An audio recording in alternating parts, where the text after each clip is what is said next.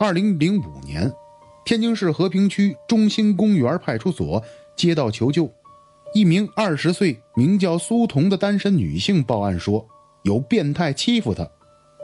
有关人员呢做了笔录，情况如下：说母亲呢在中心公园相亲市场看到一个老年的男子拿着一个英俊男子的照片找对象，通过询问才得知啊，说这个呀是他儿子。名字呀叫端木赐，今年三十八岁，做食品生意的。于是二人呢相约在晚上七点的时候，在中心公园一家餐厅相见。苏童啊见到了端木赐就非常的称心，因为对方啊仪表堂堂，而且物质条件是相当的好。可是这男子啊只是对苏童的出生年月日关心。他说呀。端木赐问了我好几遍自己的出生年月日，我当时告诉他我是八五年啊一月九号出生的。当时这男的听完这个就开始坏笑，还用手摸他的大腿和胳膊，摸完之后啊就放到自己的鼻子上开始闻。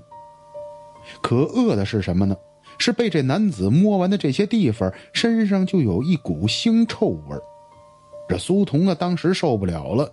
才来找的有关人员报了案，但有关人员做完笔录之后啊，发现没有发生什么大事儿，也没有说对端木赐啊进行更深度的调查。可是三天之后啊，就出事儿了。三天后，这个叫苏童的父母又开始向有关部门报案了。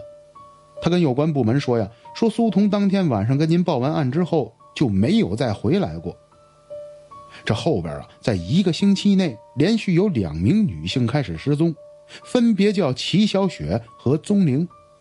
据调查中啊，发现他们的失踪啊，都跟这中心公园的约会有关系，而且呢，家人们全都声称啊，有一个叫端木赐的中年男性跟他们约会见过面。可是经过在下边的调查中啊，只有端木赐的电话能够查到一个地址。这地址啊是天津文庙博物馆，于是有关部门呢开始对博物馆进行搜查，这终于发现呢端木赐只是用过传达室的电话，结果冲到里边去之后啊什么都没有发现，管理人员呢也声称从来不认识，也并没有见过该名男子，但正在这些详细的调查中，有这么一名办案人员。说当时啊，闻到了从少年祈愿那边飘过来一股怪味儿。管理员当时解释说呀，说这怪味儿飘过来已经有两天了。调查人员一听这个，直接就奔着少年祈愿那边去了。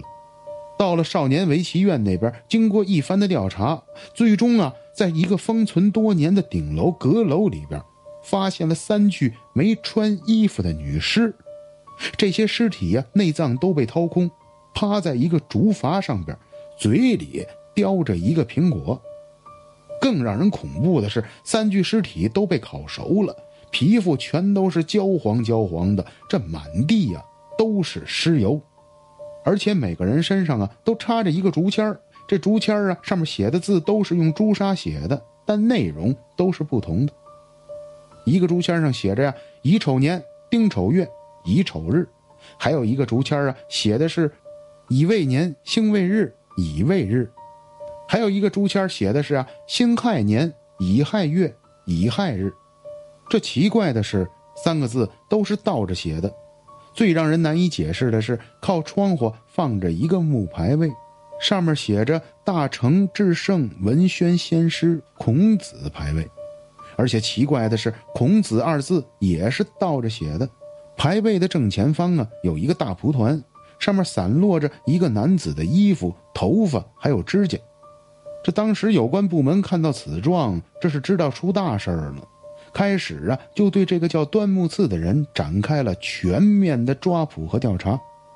但在后边长达几年的调查中啊，根本就没有端木赐这个人的存在，甚至好像这个人呢在这世界上就像没出现过一样。所以，有关部门也没有任何的办法，这件案子一直被挂着，到今天为止还是一桩死案。